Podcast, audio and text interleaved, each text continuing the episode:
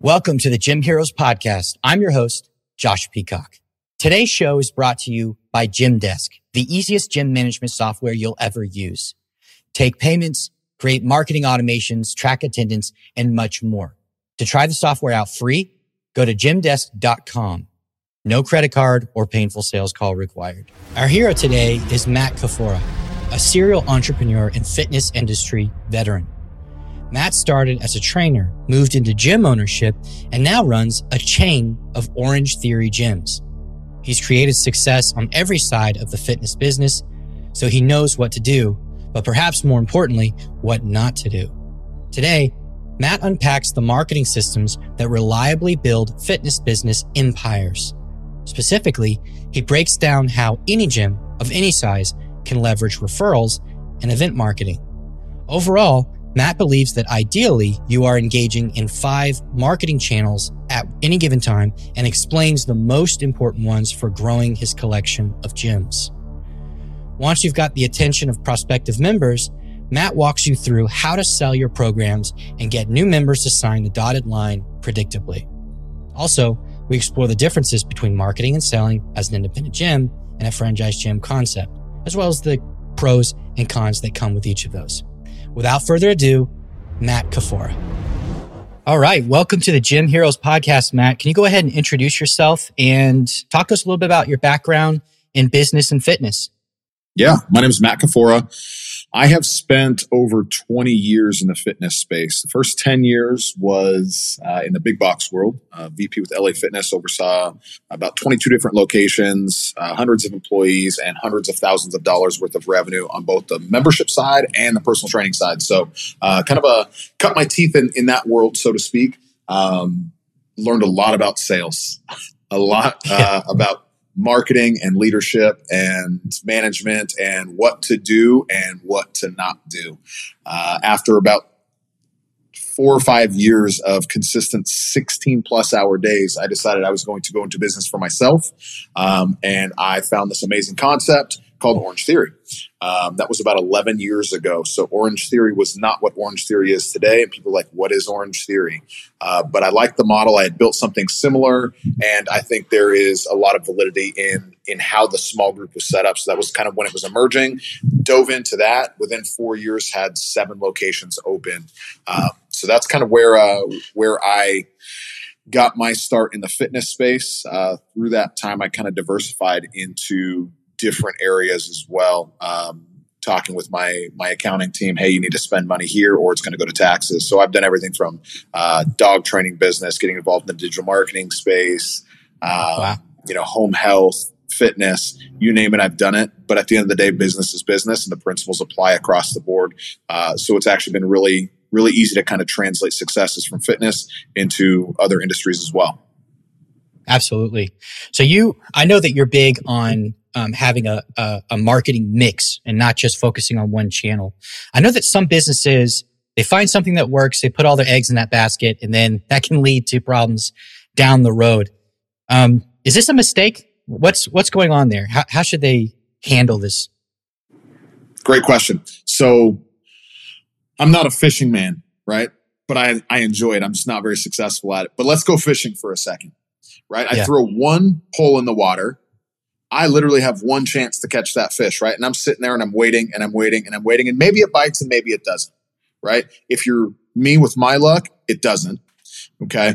Um, now, Josh, if I say, hey, let's throw five or six different poles in the water, and I sit there and I have five or six poles, I know I have one chance of catching a fish or I have five chances of catching a fish. And marketing's as simple as that right? Unfortunately, what happens oftentimes to a lot of business owners and, and studio owners specifically is we throw our one line in the water and then we hurry up and wait with our fingers crossed. And we're like okay oftentimes that line is is our digital right? We're going to turn on some facebook marketing. We're going to turn on some instagram stuff and, and we're going to sit there and hurry and hope and we're going to wait.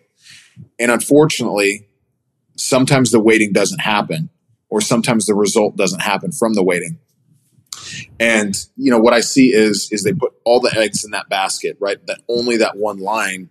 And if it doesn't pan out, then business doesn't pan out, or the month doesn't pan out, or the revenue, or the profits, right? And so logic says let's throw multiple lines in the water. Let's let's really kind of layer them and stack them, let them work in conjunction with one another and allow for five opportunities, six, seven opportunities versus one opportunity to drive lead flow, drive business, increase top line, change lives, and obviously, you know, make some money. Excellent. So how many marketing channels should they be cultivating? Is there a number? Is there a methodology to it? How do you approach that? Yeah, five would be ideal. Um, again, most people go with let me just pour into digital. And they're like, I'm going to run Facebook, I'm going to run Instagram ads. And that's great. And that's one of our channels. And we certainly should do that. And we should always do that, right? There's exponential reach with that. It is an absolute must in business. I hate to speak in absolutes, but that is something that I, I think with with the reach, it's it's a no-brainer to not do. So that's that's channel number one. A channel number two for me is business to business, right? And, and for me, that is massive because we are a part of the community, uh, whether we want to be, whether we think we are or not. Uh, we're a part of the community. We service the members of the community. We have to interact with other businesses in the community, and oftentimes we can leverage uh, those businesses in the community and and provide that reciprocity and allow them to leverage us as well. Um, third for me is really old school, but I don't like old school. I like proven school. and it is direct mail. And people mm. like, direct mail. And a direct mail, when layered in with everything else, provides an awesome touch point for us. What we know is it takes about eight to 13 touch points for someone to take action in our space. So we can sit there on Facebook and we can run our ads with our one line, or we can throw out Facebook we can go to local businesses. We can hit mailboxes. We can get out to line number four events and festivals and uh, school carnivals and farmers markets and anything like that. We get out there as well. So there's line four. And last, we're actually going to look internal to our member base. And this is my absolute favorite here, Josh is referrals.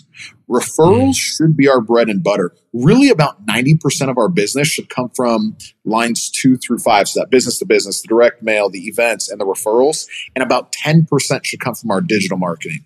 Oftentimes, what happens is business owners flip that, and we're putting about 90% of our effort into this, this digital space. And we sit and sometimes we wait, oftentimes don't see the exact result that we're hoping to get. Great.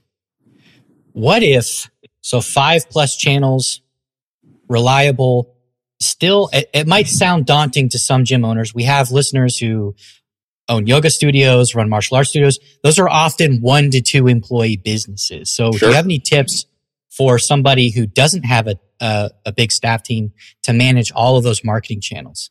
Yeah uh, we're going to kind of triage things, right? We're going to see what makes the most impact in the shortest amount of time with the least amount of work. And mm-hmm. honestly, one of the best ways to do that is referrals.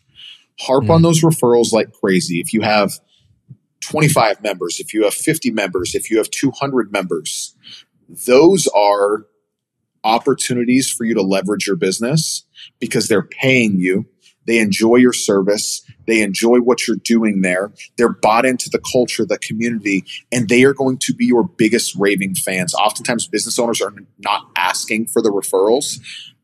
Sometimes they come from a place of like, I don't want to bother my members. Sometimes it's a place of like, you know, I'm, you know, a little bit ashamed to ask for help and it feels kind of weird.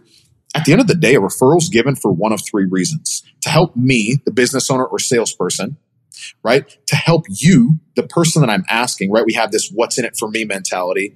Or mm-hmm. the third reason is to help them, the person that you're giving that uh, free week or free day pass to. So as long as we approach it with that mindset, where we're actually doing a disservice by not asking our members for referrals, because at the end of the day, we know referrals yield better results. It's more fun right? From a business standpoint, we get a greater lifetime value. Our members stay with us longer. You know, so we are actually doing a disservice by not asking our members for referrals. And it's as simple as who did you want to bring with you for your next workout, Josh? Right? So there's so many opportunities to ask for these referrals. It's not just at point of sale. But for me, that is 100% the best time to do it. But mm-hmm. point of sale referrals, anytime you're chatting with a member about anything, I'm asking, hey, who did you want to bring with you next time? Even if they have a poor experience with us, right? Something was, you know, broken or they felt it was dirty or they didn't have an amazing experience or they're out of toilet paper, whatever it is. Oh my gosh, let me take care of you. You know what? Let me get you a free pass. Who did you want to bring with you next time? I want to make sure you and a friend are taken care of. We, we can spin this any which way, but referrals are the name of the game. And then we can take yeah. this into an even greater play, whether you have one employee, two employees, or 20, there's there's much greater place to really get some exponential result there. Excellent. So among those those channels, is there anything that really stands out right now? Are there are there marketing tactics that are really popping for gym businesses reliably across locations that you've seen? Yeah, referrals, and and for me, that's that's not something that is a, a one and done. It's a process. It's a culture that gets built, and then it, it's not taxing on the team. It's not like we have to have a large team to make that happen. Referrals are going really well. And right now, a lot of the events are going really well. Josh, I'm out here in Arizona. It's blistering hot. It's like 115 degrees. And my team is still getting out to events, right? Um, and, and when we talk about events, you know, we're talking about things that are potentially complementary and things that are just kind of we're going to fish where the fish are. So when I say that, there was like the Arizona Bridal Expo out here a couple weeks ago. Okay. Guess what? Everyone wants to look great in their wedding dress. There's yep. tens of thousands of people there, um, typically women right? Which is my target audience. I know it's 25 to 55 female is about 80% of my member base. Guess what? I'm fishing where the fish are. So we went and set up table and tent out there. And, and I think oftentimes what happens at these events is people set up a table and a tent and they want to turn themselves into a billboard, right? But this is a relational sale. Fitness is supposed to be fun. We want it to be inviting and, and we need to present in that way at these expos, at these events, at these farmers markets. We need to get out there and we need to interact. So it's always fun to do like a spin to win or um, any sort of game. Sometimes we'll bring cornhole. At some of my fall festivals and school carnivals that I've gone to, we've hired a face painter because I know there's going to be kids there. So mommy, daddy, you know, let me go over here and get my face painted. Well, guess what? Now I have a captive audience. So my team then hits all of those individuals in line, gets them a free week pass, what are you currently doing for fitness right now? So really organic, kind of the ground and pound stuff is working very, very well right now uh, across the nation. You know, um, at Loud Rumor, we we coach tons and tons of uh, fitness studio owners, and this is just the repeat that I keep hearing is referrals. I've harped on them for referrals for years and years and years. I just had uh, an individual and about an hour ago share with me last month they had zero referrals. The following month, wow. just by implementing asking at point of sale, 71 referrals. I'll tell you what, Josh, if I can get 71 free leads, yeah, I'm all about it. Absolutely.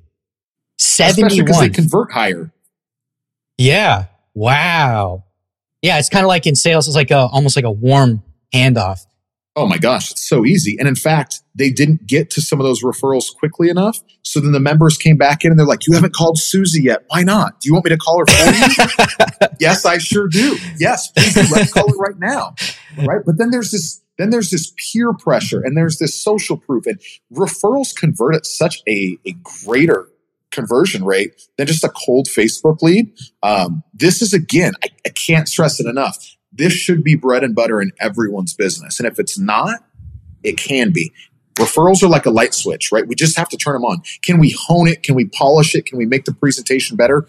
Absolutely. But this is not one of those ramp up processes in a business that requires massive manpower or labor or hours or resources or anything like that. It is simply, we're just going to ask. That's it. Yeah, ask. Get comfortable asking. People are often more than happy. That it's not even weird. They want to. They want to yeah. bring somebody. It's more fun for them. Yeah. Absolutely. That's yeah. awesome. I've been here. I have a friend in Parks and Rec in the town that I live in. And um, after COVID, the the events that they've done around here have just been flying off the handle. Mm-hmm. It's been bigger than it's ever been before in previous years. And I that's I know that's definitely something that's huge for gym owners. It's just to get there's I mean, hundreds, hundreds, thousands of people, depending on how big your town is, thousands yeah. of people that could potentially come by. Um, and I love the idea of doing something that's not not not overselling the fitness aspect of it, like having a having face painter for the kids and then asking the moms, "Hey, what are you doing for fitness by that?" By the way, Listen, I'm driving traffic over there some way, shape, or form. You can't tell the kid no. Yeah, absolutely. Yeah. yeah. yeah. we do. We've done that a lot with martial arts. Get the kids and then ask the exactly. parents later. Once you've got the yeah. kids, ask the parents about it. Yeah, absolutely. That's awesome. So you've you talked a little about about sales. I had um, had your partner Mike Arce on before on the podcast a few months ago, and he was really big on sales, especially on pre-selling, which is very interesting. People don't talk about that a lot, and I'm curious to know what your approach is to the sales process. We are in a different sales process because we're selling a service and we're selling something that's a little more intimate right? And when mm-hmm. I say mm-hmm. intimate, we're talking about somebody's body. We're talking about how they feel, how they show up, how they see themselves. So we need to approach the conversations as such and we need to understand it's a relational sale. I'll tell you the client intake in our sales process is hands down the most important part of the sales process because this mm-hmm. is when we can truly go through a, a, true discovery process. So I train my teams, um, you know, the, the subtle nuances, right? We, we talk, you know, big picture. What are your goals? What are you looking to accomplish? Kind of starting with our open-ended questions, making them more narrow and getting some, some tie downs in there, very specific points. Uh, one of the biggest pieces that I say here is the goals that we uncover are truly not all that important. And I know that's that's a potentially con, you know um, controversial statement there because we're in the business to help people. We're in the business to change lives. And then Matt, you just told me that the goals that they share are not really that important. Doesn't really make sense, right? But I'll tell you, it's not the goals that are important. It's the why behind the goals. Because in life, it's either pain or pleasure that causes people to take action. And then unfortunately, in our space, about 99% of the action takers are experiencing something painful. Mm, yeah. So goals are important, yes, because I want that potential member to paint the picture in their head. I always envision it like a stick figure cartoon with the, the dot, dot, dot and the little bubbles up there of them picturing something. That's for them. And I want them to be bought in and committed to that. Now I want to dig into the emotional. I want to dig into the why behind that. Right. And I have a really powerful story um, from a, a, member that I sold a long time ago. And, and it still resonates with me this day. And I share it all the time. Lady came in. She says, I want to lose 30 or 40 pounds. I said, okay, which one? I'd, I'd like to lose 40 pounds. Okay, great. Talk to me, kind of get a little more specific, allow her to paint that picture. As I build some rapport with her, I asked her, why today? what brought you in today? Why did we wake up today and decide that today's the day that we're going to take action to lose these 40 pounds? She gets super teary eyed, looks down, starts crying a little bit, said, My son came home crying from school today. Um, Mrs. Jones, help me out here. I'm not quite putting the dots together. We want to lose 40 pounds because your son came crying from school today. Well, the kids were making fun of him for having a fat mom. Wow wow. Right. Yeah. And, and those, and those were her words exactly. And I'm like, that's painful. Right. That's painful for her. That was painful for me to hear. Right. Kids are mean. We know that. Mm-hmm. But mom's here taking action. Right. And the fact that she had enough rapport with me to be able to share that and then start on her fitness journey. Again, something painful happens in their life, but this is part of that relational sales. So that discovery process, that client intake, that rapport building, that digging into the why and allowing us to overcome objections prior to them being objections, that's our sales process. The workout should sell itself. Doesn't matter what modality you're in, yoga, barre, HIIT, boxing, doesn't matter. The modality should sell itself. We should have and deliver a great service and a great product over there. But if we're not going through a full discovery process, getting deep with them, finding out that why behind their goals, we're turning into a price sale, which is a really hard thing to do. That's an incredible story. That that is I, one thing that I've I've been learning about sales. I'm more of a marketing guy, and um, I thought it was a revolution when I when I read the, my first article or whatever, where it's like, yeah, ask them what they're looking for instead of trying to like ram the product down their throat, right? But exactly. when you when you just ask the the one question and you get a surface level answer, you're not your your work's not done yet, right? So that's kind of the amateur sales approach you know, you have a little bit of training, You're a little bit better than the guy off the street, Sure. but you haven't got down far enough. You have to approach it more like a therapist almost.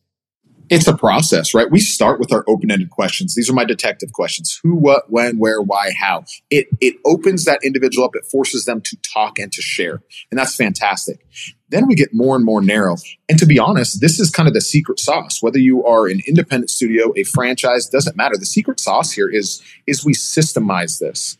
And you know, again, I know I sound counterintuitive to things because you're like, Matt, this is relational. We want to make it individualized to who we're sitting in front of. Yes, but there's also a process in in how we ask our questions. 99% of the time, for the last 20 years, I have asked the same series of questions, knowing Josh that you're going to give me either this answer or this answer. So my next question is either go here or here. And I kind of walk Hmm. down this path, if you will, and I guide this conversation with questions, getting to the outcome that I know I need to get to. A, I need to overcome your objections prior to them actually surfacing as objections during the price presentation. And B, to dig deep on that why. So one question should lead to two to three follow ups as well. Yes, absolutely. Never stop at the first one. Always sure. dig deeper. Get to the real reason. Get to the the catalyst. Yeah. Whatever caused the movement. Yes. Awesome. Okay, so you own quite a few gyms, um, and they're they're they're franchise gyms. So, what is the difference between opening a franchise gym versus a concept that you sort of just dreamt up yourself? Um, that maybe people wouldn't even expect. I'll share with you my experience and, and I'll give you my Mhm. my high level answer here. The answer is nothing. Um, and, and then I'll kind of explain why I say that. I started with Orange Theory about 11 years ago. I was brand new to market. I own the third location in the entire network out of 1,300. So when I opened, you know, one of my locations there, it was again there was no other Orange Theories around. Orange Theory was relatively new to Arizona. People had not really heard of it. It was not a billion dollar brand as it is today.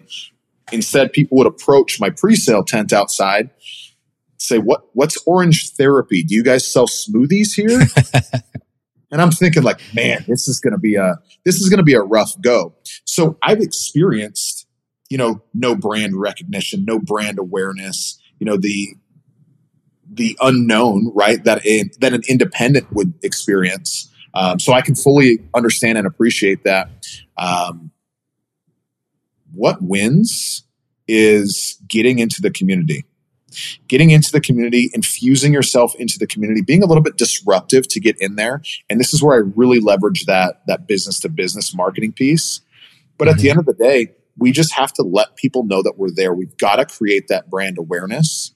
Again, this is why I like the direct mail. This is why I like the business to business. People need to understand that I'm here and I need to get out to my community. So whether you are franchise, right, location number one, new to market, or independent, it's it's very much the same, and and the same rules are going to apply, and the same things are going to yield that positive outcome. Now, I'll tell you on location number seven, I was a, a little bit better off.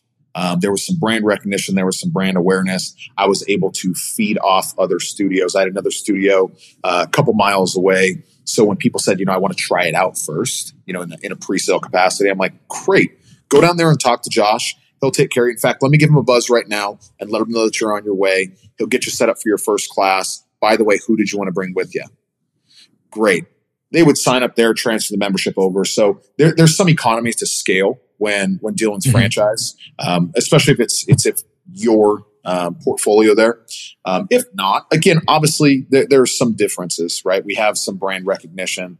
Uh, people know Yeah. who F45 is. People know who Orange Theory is. Uh, you, you have some heavy hitters in space, and that's all fine.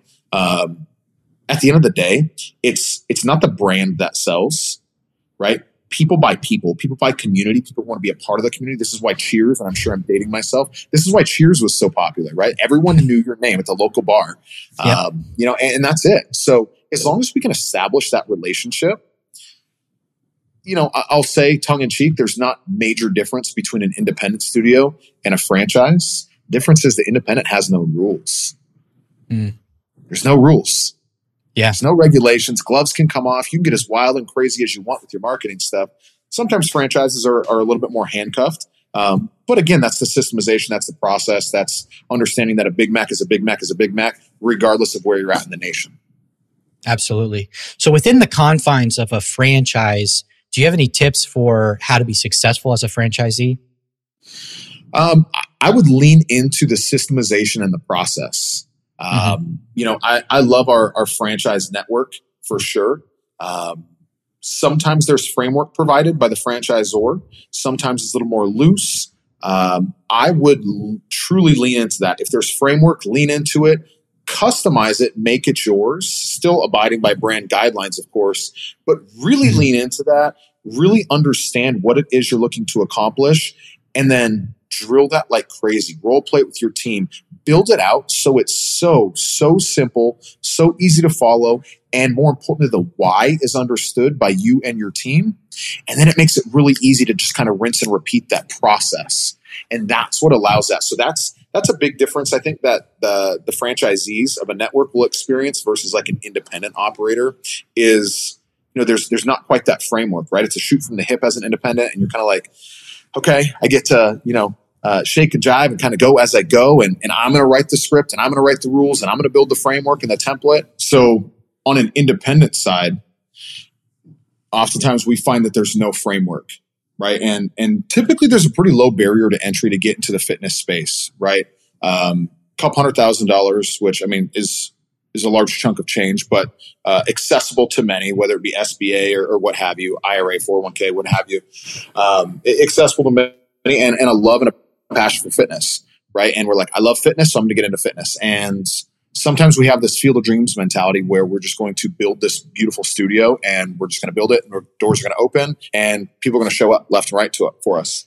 And unfortunately, that's not how it works. So um, this is what we've done at Loud Rumor is really built out a, a, framework, really built out a template, and it's a template that is applicable across uh, every modality, every brand, every business, because it's based on principles and it's based on system and process. And again, it's that framework that that allows you to really morph and mold to see what's going to stay true to you, to your brand, to your client avatar, and ensure that now you actually have something to work with versus this giant question mark because we've seen too many gyms fail because of that lack of system and lack of process and having this giant question mark despite their love and passion for fitness and desire to help people and change lives.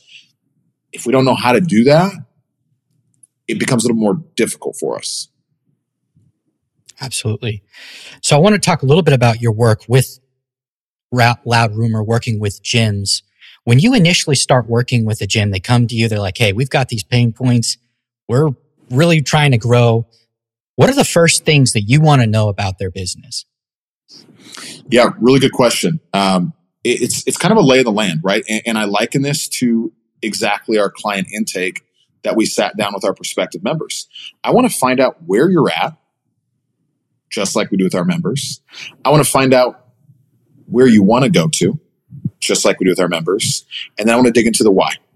So I want to know why we need to get there. Are we losing money currently? Are we just breaking even and, and you're not able to pay yourself? Are we looking to grow and scale into a second location? Are you looking to remove yourself from the owner operator role and turn this into a passive income stream? Are you looking to potentially sell off your business and, and exit it entirely? Was this a, a passive investment stream for you? So we really want to dig in and find out because at that point, then I can start to direct and start to determine, okay, here's best course of action for you. Here's the best training for you to go through. Here's the best for your team to go through. And then we can start to establish bottlenecks in the business and ensure that we're, we're working to open up those bottlenecks and, and allow the business to flow. Understanding that there is a triage process, right? Uh, I don't care what business it is, whether it's you know Apple or Tesla or Microsoft or Intel, any of these heavy hitters, or it's you know, Susie's candy store uh, with one employee. It, it doesn't matter the size and the scale of the business. There's problems, opportunities in every business, right? Um, and it's a matter of, and they're going to forever be there, forever, right? Whether it's labor, whether it's you know resource, there's always issues, and they're they're forever going to be there. What we need to do is triage, right? So, knock on wood. I like to speak in analogies, but say someone gets in a car accident, right, and they have a piece of glass in their neck, and they have a broken arm and some scratched up stuff on their knee and you know they're you know shoe is torn off, right, and toes are mm-hmm. bloodied. All of that's a problem, right? That's not normal. We have eight things now that are broken, and I'm in pain, and it's not good. But what's going to kill you first? Great. We're going to work on that piece first. We're going to address the neck, and then we're going to move to what's next. In the meantime, we might be able to, you know, clean up some of the abrasions, slap a band-aid on it and call it a day. But I'm my primary focus are those things that are going to kill me first. And that's really how we approach business right? There's going to be 12,000 things to fix all day, every day, no matter what, no matter what stage of your business you're in, no matter how successful or, you know, if you're just starting your journey, it doesn't matter. There's always things to fix. What's going to kill you first? What can we do that's going to have the greatest impact in the shortest amount of time? And then we're going to move on to the subsequent processes in there. And that's really what we do is that initial analysis to see where you're at, where you want to go, what the bottlenecks are, and then how we can start you on that path and then hold you accountable along the way. And when I say you, I'm not specifically speaking to the business owner. It's how do we leverage the team as well? How do we get them rowing in the same direction? How do we get them singing the same song, sharing the same vision, and delivering the same service to your members because the members will feel that. Excellent. In that vein, um, where can listeners find you if they want to reach out to you and learn more about what you have to offer? Yeah, go to loudrumor.com. So www.loudrumor.com. Um, we will set up any sort of consultation, uh, quick 15 minute, just kind of discovery, find out where you're at, where you want to go, and if we can, you know, help you out there. Uh, the good news is we can help out 99.9% of all fitness studios because it is business principles that we teach. Absolutely. Thank you so much for coming on. This has been extremely helpful. I know this is going to be very, very useful information for my listeners. Great. Awesome. Well, thanks for having me, Josh. I appreciate it. Yeah. Thanks for coming on. I hope we can do this again sometime. Yes, sir. You bet.